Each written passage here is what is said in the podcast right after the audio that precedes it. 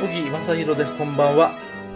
えー今日ご紹介させていただきます映画は、ご存知、七人の侍。1954年の日本映画です。えー監督はご存知、黒澤明。えー主演はご存知、三船敏郎。その他、あんな人やこんな人が出てますけど、打足ですから言いません。えーこれはね、僕が見たのは、2010年か、映画館で、リバイバル上映で、そう、僕の変な意地の張り方、テレビで映画見ません。えー、なんか、アマゾンプライムとか入ってますけど、そういうの僕あんま見ません。えー DVD で映画ほとんど見ません。たまには見ます。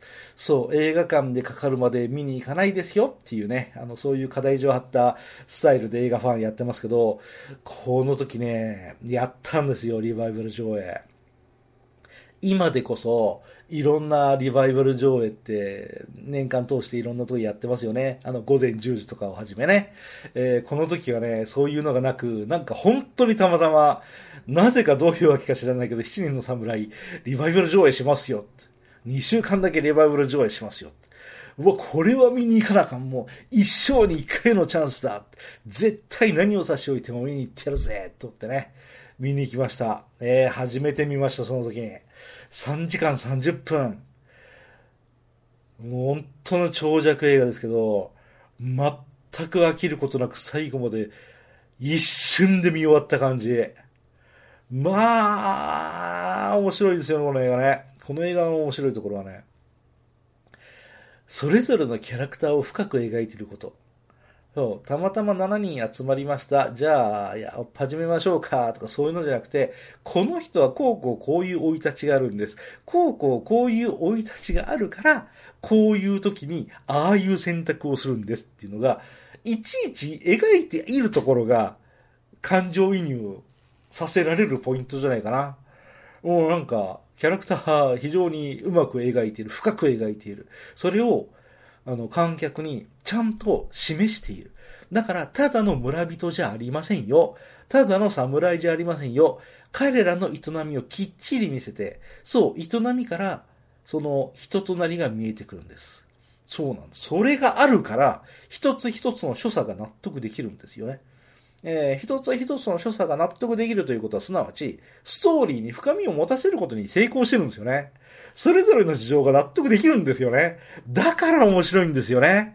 これ、例えば、アクションだけ見せて、ストーリーに奥行きのない、つまらない映画にならないでしょ、こういうことをやれば。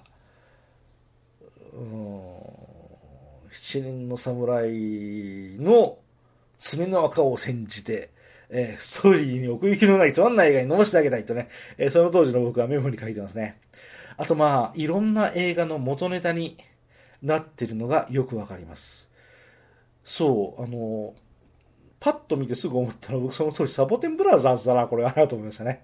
えーまあ、まあそうですよね。えーあと、マッドマックス2もそうですよね。えーギャラクシークエストもそうですよね。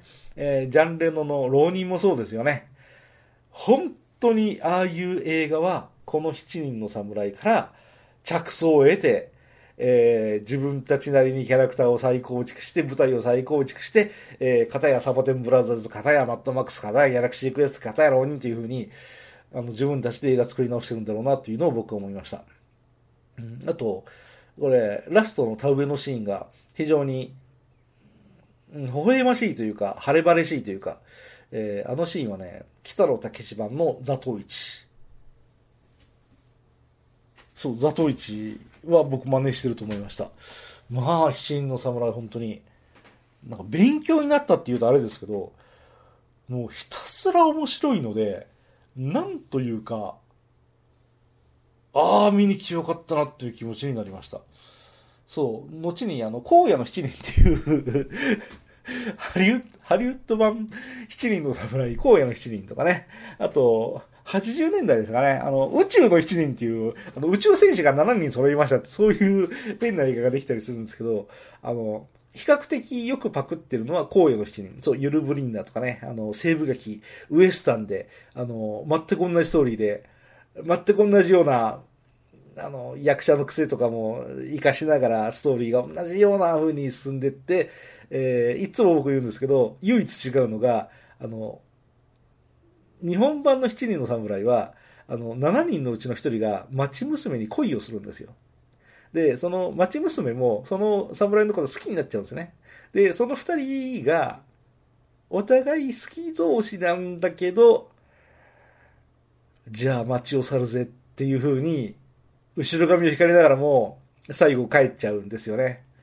えー、それが荒野の七人になると、その二人は結ばれます。ブチューっとキスして、えー、村に残ります。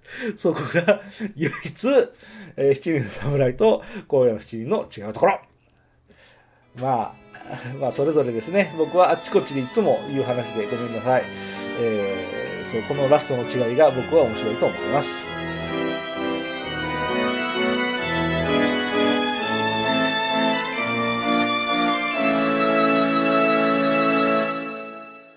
あなたのハートには何が残りましたか？